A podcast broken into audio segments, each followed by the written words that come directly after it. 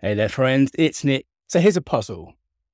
In our house, we have one dog and two dog leads. Why would we have one dog and two dog, dog leads? And before you spring to the, I guess, the obvious answer, which is that we have a backup, it's not for that reason. Now, I've just come back from walking the dog. I've been uh, trudging slash sloshing through the woodland that sits to the west of, of our place. And you know, we've been out for an hour and I've, I've been holding the, the lead the whole time. We have, I say we have two leads. So one of them is a nice black kind of plush. At least it's, it's, it's plush around the bit that you hold in your hand, around the, the loop that goes around your hand. It's got a real nice kind of padding there. And it's nice and short and practical and simple. And that's the lead that I always use. And for ages and ages, I kind of looked down on, I spat upon the other lead we have, which is a, a cheap rope, thin, unfriendly kind of lead, a lead where, you know, when you're, when you've got the dog and the dog wants to go somewhere, it's sort of uncomfortable to hold them back. It's a ridiculous lead in every way. And that's the lead that my wife prefers and I didn't understand it for a long time. Whenever she she because very often I, I tend to walk the dog when she's doing shift work. So very often uh, when she's doing the early shift with the kids, I'm I'm walking the dog, and very often she's walking the dog, and she would always take the wrong lead, and I I didn't understand it. I didn't understand it. So in the end, I I made a comment, and it turns out this is a lesson. This is a lesson. This is why we need to when we are working with people, when we are selling to people for sure, we really need to go and talk to them. We that in lean manufacturing, Toyota had this phrase. You had to go to the Gemba. I think Gemba means something like the workplace or the place where the work happens.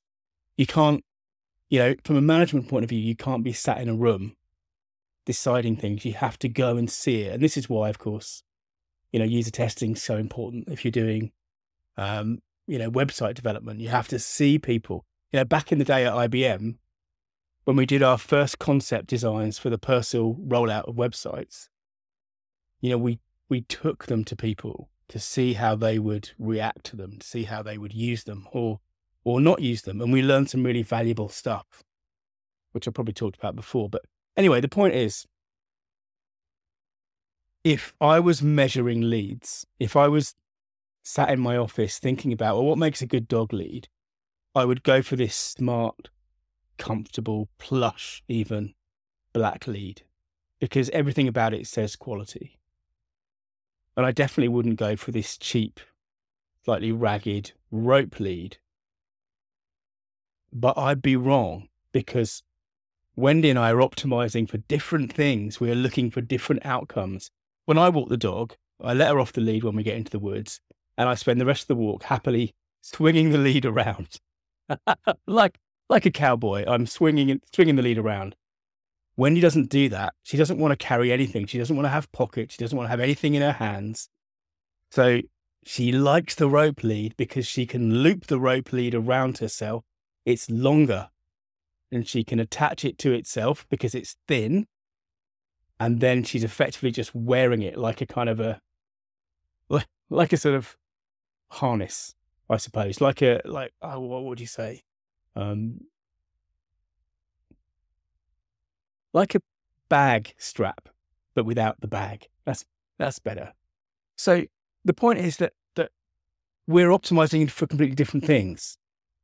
I'm thinking about using the lead as a lead.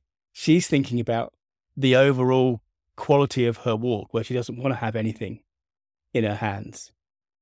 And it's the kind of thing that, that if I hadn't asked, if I hadn't seen that, it just would never have occurred to me. And this is why it's so important to go to the Gemba. This is why it's so important to ask questions of your customers and their customers very often because because you can't see the thing you can't see and unless you can find a way to help help make it visible, to, to help others show you, it's really tough to make your story mean business.